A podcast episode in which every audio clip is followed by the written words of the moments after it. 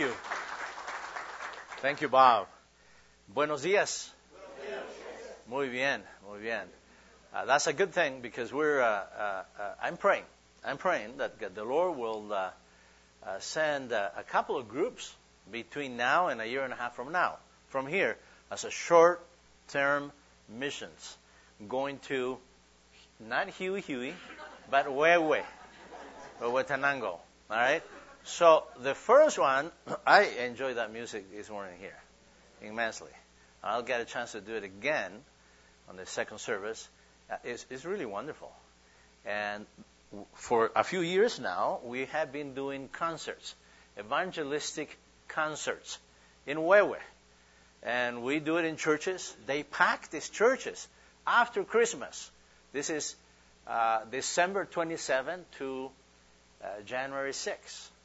It's, it's about 10 days, all right? And, and now they brought up another little instrument over there. That was great.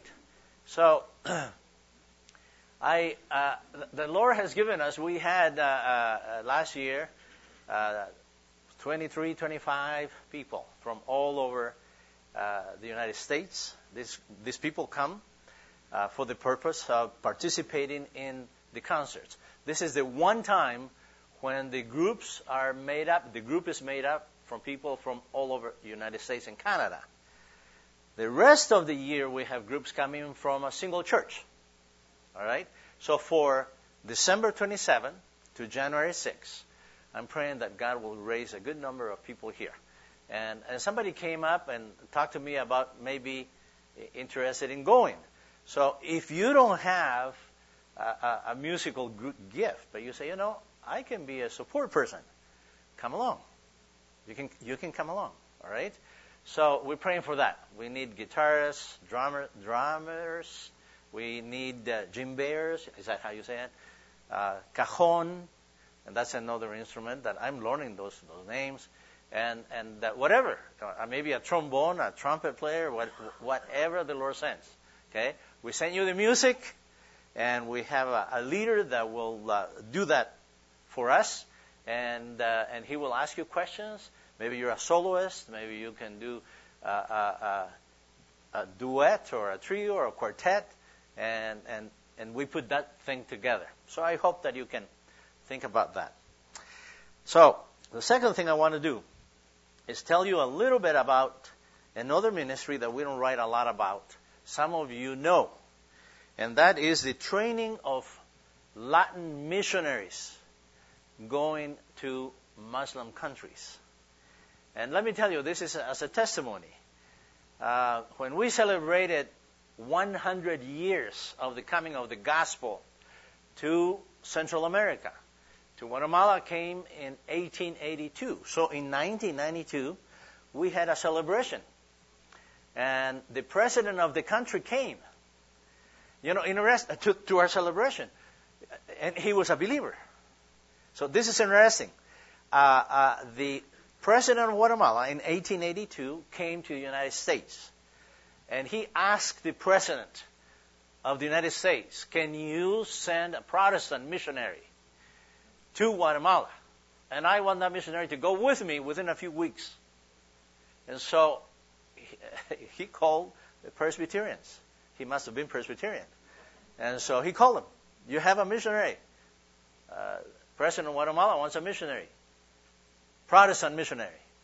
So he uh, heard about the United States. He knew about the United States. He knew it was a Protestant nation. And, and the things were going well for this Protestant nation. And so he, he wanted to have uh, uh, uh, uh that presence there officially. Now, before that, there were people selling uh, Bibles, New Testaments, and doing other work. There were a few other missionaries, but the official one, 1882.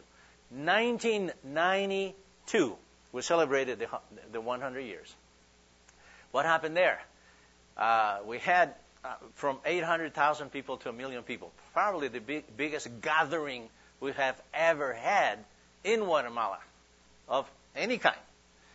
And, uh, and the president of Guatemala came to, to greet the crowd. And, and he was uh, the general Efrain Rios Montt. That's when the guerrilla warfare ended, right at that time, okay, in Guatemala. Uh, uh, uh, peace agreements were signed and many, many good things happened. So we felt, the leadership, we felt that this church is old enough to send missionaries. At that time, very few missionaries were going out from all of Latin America, including Brazil. And, and, and now there are many, many. There are thousands of missionaries going out. Once that movement took, uh, uh, took fire and was really going well, we felt that it was necessary to emphasize the Muslim world. So we started something uh, through a series of symposiums. We had one in Spain, and we got together there with NAP. Uh, the Lord provided the resources and gave the vision, and so we brought together 24 mission agencies from the United States, Canada, and Europe. These 24 mission agencies were already doing something among Muslims, okay? And they were everywhere. So we, we got them together. They are, they, they, they are NAP, North Africa Partnership, okay? And we asked them, how can we better train our missionaries in Latin America to go as missionaries to Muslim countries? They told us, okay? As a result of that, there are three training centers now in Malaga, Spain, in the southern part of Spain. And missionaries come from Latin America going in, into North Africa and the Middle East. And some of our missionaries get discouraged, get tired, they want to go home. We intercept them in, in, in southern Spain. And they stay there, they get a little training, a little bit of R&R, they go back in. We learned that if missionaries didn't stay there for at least four years, if they left too early, many of them never went back. And so by doing that, we were able to, to see more, uh, we still are able to see more missionaries there. So then we had another symposium in Panama. The Lord provided, and we brought five key people from North Africa to, uh, to, to Panama. And they were able to tell our people, this is what you need. And one of the things you need is you need to, to have a missions course in your Bible schools and seminaries. You need to have a, a, a missions department in your churches uh, or a committee. You need to, uh, to have a training center. You need to start sending missionaries. That means mission agencies. Now in Guatemala, we have about 20 mission agencies. El Salvador, the same thing. Costa Rica, the same thing. Honduras, everywhere. There are training centers. Bible schools and seminaries are teaching missions. So as a result, it took a little long, you know, a hundred years to, to really get a little bit organized and, and do it. But now there are thousands of these missionaries going. All right? So I, I, am going to stop that part there and going to go back to this short-term mission thing. Because I was asked a question. What would the group do? Well, the first group is missions, uh, is, is concerts, right? We got that. Evangelistic concerts a year and a half from now, meaning the summer of 2019, these are the things that we can do. We're going to visit Mayan and Hispanic churches. Sing, whether you can sing or not, we go go up, and we, they don't let you here up here, but there we'll let you anybody. Okay, so, so, so you can sing, or pretend that you can sing, and then we're up there, we're sing, we share our testimonies, It's amazing. Hispanic in Mayan churches. All right? That's one of the things that we do. We're going to do BBSs. And, and, and there are people here that have done BBSs in, in, in, in Huehue, right, Susie? And, and, and it's not that hard, right? All right. So, and we have people that are also can translate and interpret for you. Very creative. But this is the thing. Now I know that you have Awana here. And so, if we do BBSs, we can do it with the carnival style the fair style. You have different places that the kids go, and you'll be amazed. Many of these kids have never done some of the simple things that you normally do here. And you know what? Their parents also do it for the first time. They never get to play with their kids. And it's fun to see these moms getting involved and their dads, you know, they're they're doing things they've never done before, and they're big smiles. It's just a tremendous satisfaction as we do that. Okay, we can also do a little bit of painting at the Bible school, or you can help us do a little bit heavier work by maybe building a church. Okay, we're we're thinking about about that too. So I just wanted to go back to that. The Lord is starting to provide the people. People are coming to me and they're saying, Yes, I would like to go. Some for December, others for a year and a half from now. All right. So now let's change gears a little bit here. Uh, last Sunday we talked about being willing and available. And the idea is that I'm here. I, I want to get involved right now. You know, I'm, I'm going to lend a hand. I'm, I'm, I'm, I'm ready. Okay. And we talked about, you know, some of the people I know. There's nobody like that here. But in Huehue, in these short-term groups, I I get to hear people and see people, and they get to see me too. And and we hear this. If you if you need any help, just holler. I'll be in my room, and they they leave. You never see them again. There's nobody like that here. So so that is willing and available. Be there, get involved. So now service does have a price. There is a little bit of an effort or sacrifice that needs to be made, but there is a blessing as well. Right? So we're going to talk about that blessing. We have a little blessing in our own home. His name is Irie. All right? And one time we were in Minneapolis, Minnesota. We were at the airport flying back to Atlanta, Georgia. And uh, you know, little kids, they make friends real fast. And he's about five, he's running around, and very soon he's playing with another little girl. Now, Irie is a boy, although the name sounds a little different. So, our Irie finds this little girl and, and her parents, and they're playing about the same age. They're playing. No, it's not a little girl, it's a boy. So, he's playing with her, with him, and then we go into the plane. And when we get in there, Irie gets a window. And right in front of Irie is this little boy, about the same age. Okay, and they they talk the whole way from Minnesota, from Minneapolis to Atlanta, Georgia.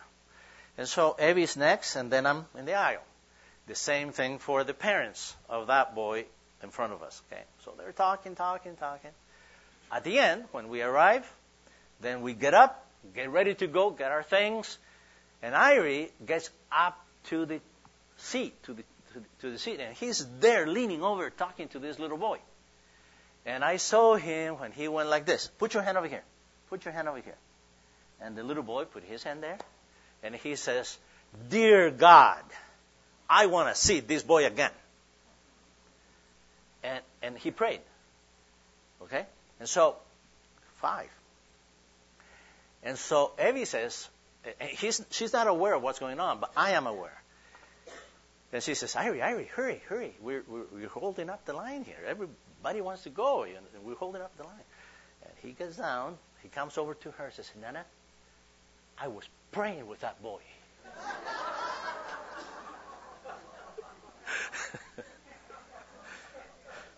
so she felt good about being reprimanded. It'd be great, huh? Uh, to that we would be able to, to motivate others just because we're doing something. And, and, and God uses those things. Whatever you're doing, other people are watching. And, and that is an inspiration to other people. The faithfulness of coming to church, that faithfulness of coming to church is a testimony to other people too. So anything that we do for the Lord. All right. Now, uh, John 21, 1 to 17. The beauty of, of, of uh, uh, a passage like this is that we know the story. Okay? So what I'm going to do is I'm going to highlight some of these things here. Highlight a few things and, and hopefully find a thread that comes through the passage. This is the third time that Jesus reveals himself to the disciples after the resurrection. Peter has denied Jesus Christ three times. Peter probably feels defeated, discouraged, depressed. He, feel, he feels that he's a failure among his peers. Especially when he tried to be the macho guy, remember?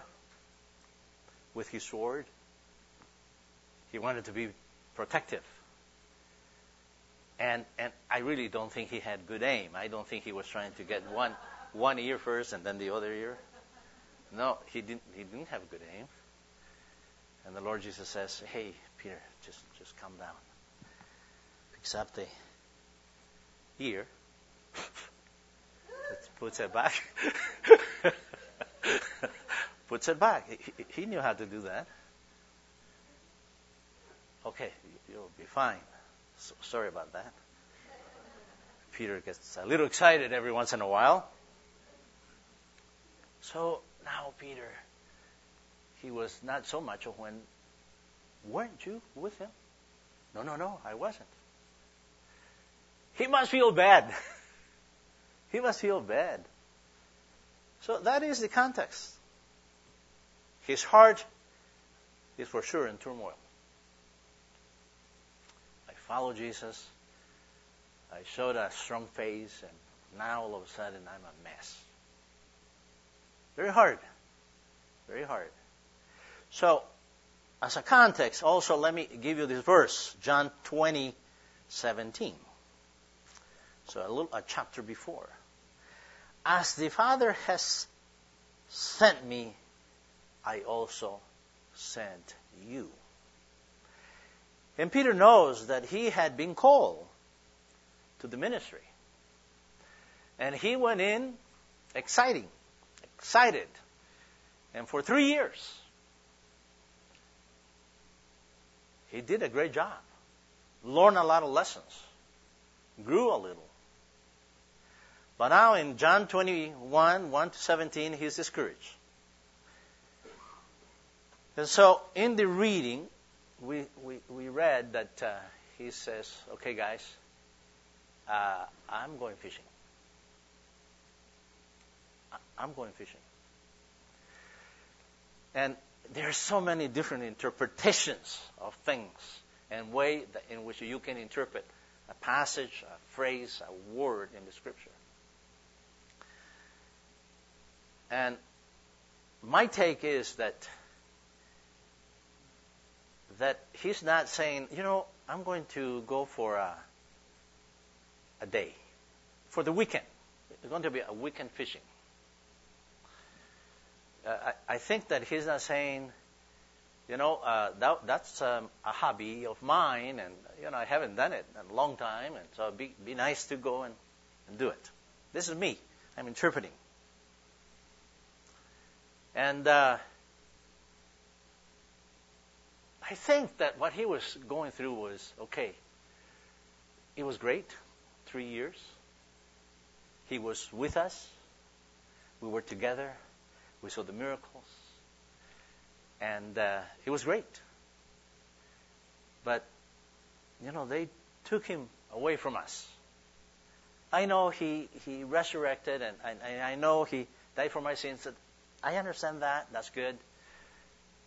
But now we don't see him very often. Every once in a while he shows up. So, I don't know.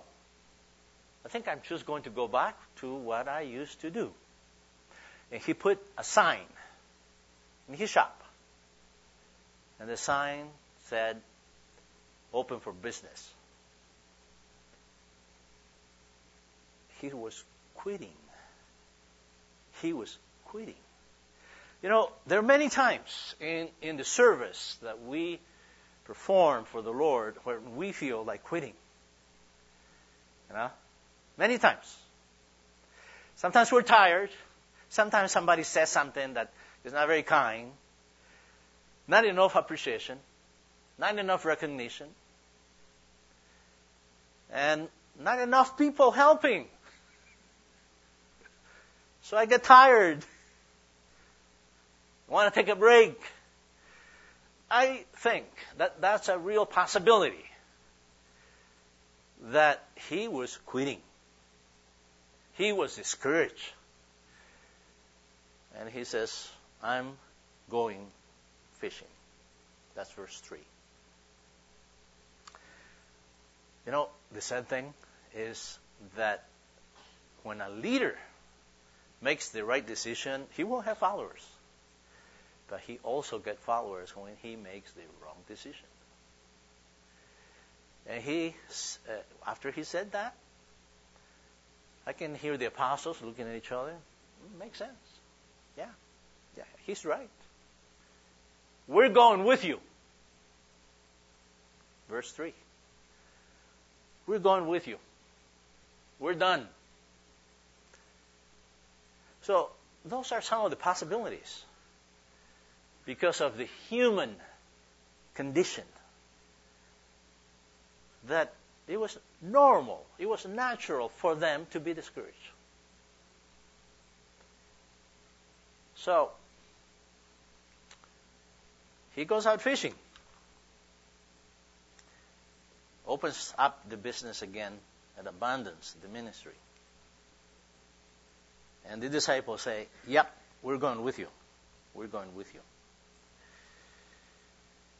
And then you, you have all, the, all, all of the other things. Uh, but in verse 4, the Lord Jesus Christ shows up at the shore while they are fishing. They're not getting anything. And he shows up. When they are in need, he shows up. In the worst moment, because now they're thinking, okay, we left. We're now fishing. We are professional fishermen. And now we're failures too. Because nothing happened. We have failed. We didn't know how to do it.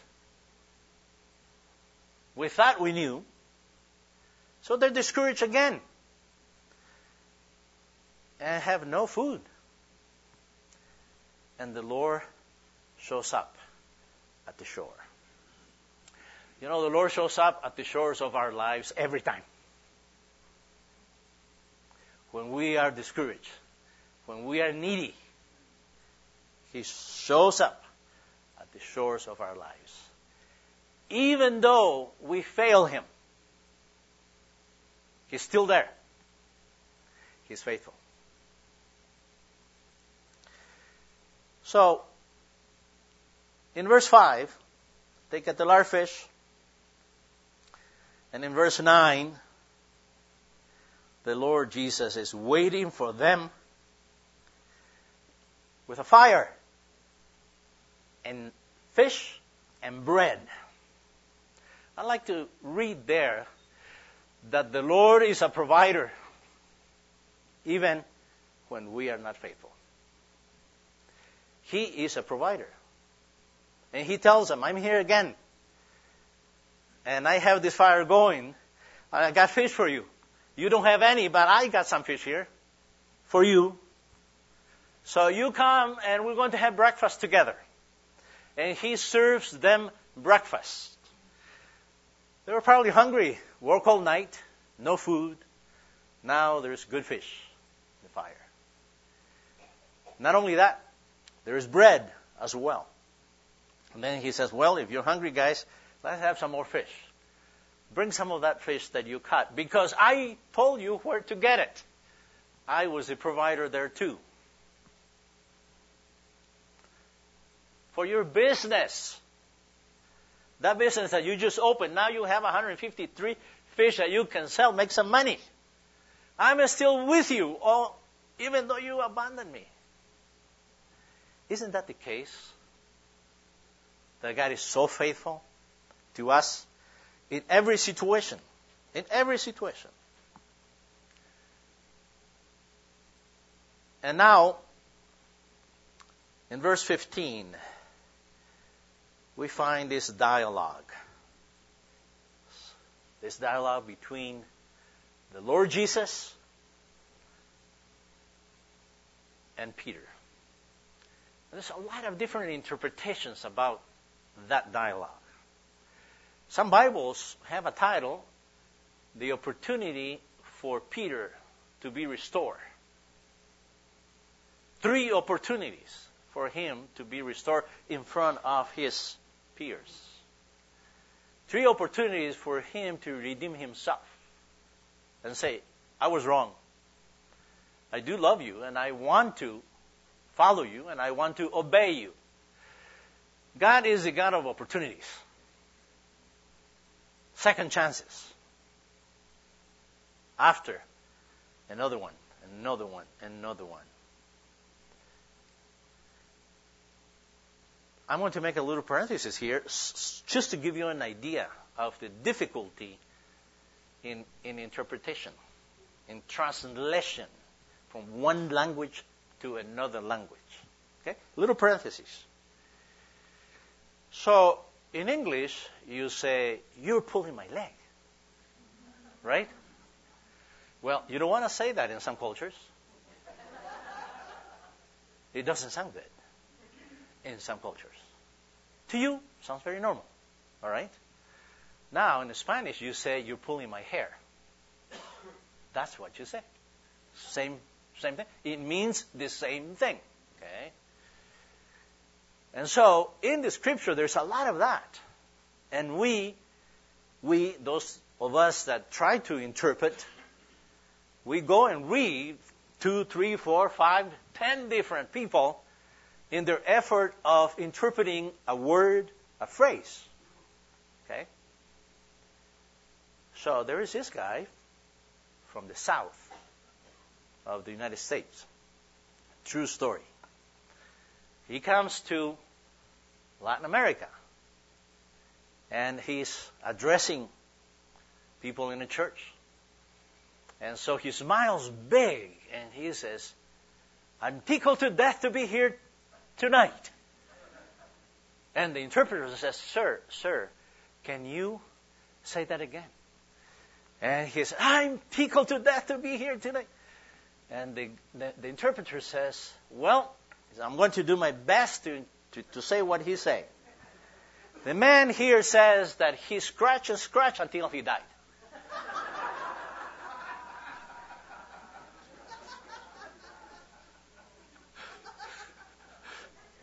All right, so there is a difficulty. Okay? Another friend of mine had a speaker that was had, knew a few words in, in, in, in Spanish. So he says, if you invite me again, I'll come here on a drop of a hat. And the interpreter said something like, he will, if you invite him again, he'll come right away.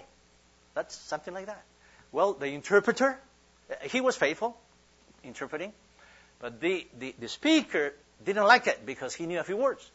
And he said, You never said sombrero.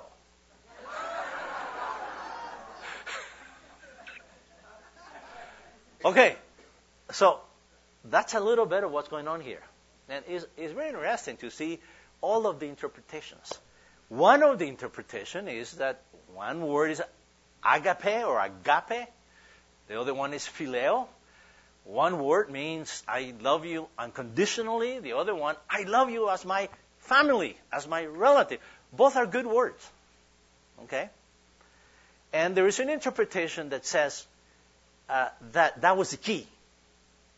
That one of those words was used on the third time, and that's when he responded the way he did.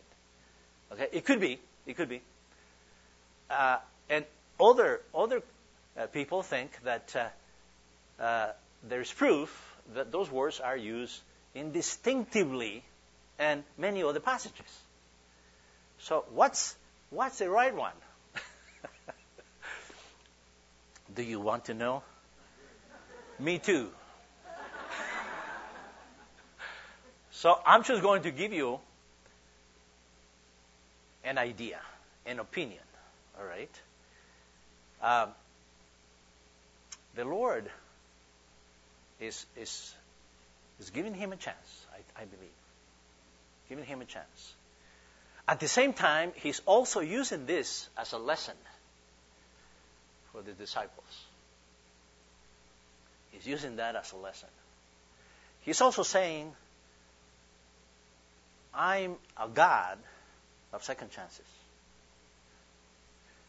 I, he's also saying, I forgive. I overlook. But the key, I think, is that he's saying, just picture this. The Lord is there, 153 fish all over the place because they brought the net. And so they were very close to the fish and they were grabbing fish, putting them in the fire. And the Lord say, is saying, Do you love me more than this? The fish. To me, it's a natural thing. Do you love me more than this? What is this for us? At one time, for me, was bicycling. I had to have my family hold me accountable because I was overdoing it. That was this for me. Okay? For other people, can be the newspaper, the television, could be the boat, could be the motorcycle, could be friends, could be family. I don't know. We all need to respond to to God. And I can figure Peter looking at that fire and maybe feeling really bad because that fire brought some memories. Maybe. As we read the scripture, when he denied the Lord Jesus Christ, there was a fire going, and he's warming himself just like everybody else. This is a different fire. It's fire of provision the Lord Jesus Christ is providing. He says, I'm here. I'm here for you like I have been, and I will continue to be. And he's embarrassed. He's embarrassed. He says, The Lord, Lord, you know all things. Just know that I'm going to do better from here on. And the Lord says, All right, just take care of my people. Okay? And you know, that's a responsibility that we all have to take care of our people with the gifts and abilities that we have. We are only responsible for what God has given to us. I, I wish I could play some of these guys here. Well, God didn't give me that. You know, play like the drums, play the piano. I don't have those gifts. I'm working on some of them, but nobody will invite me to do that. so you have gifts, you have abilities. And those gifts need to be used.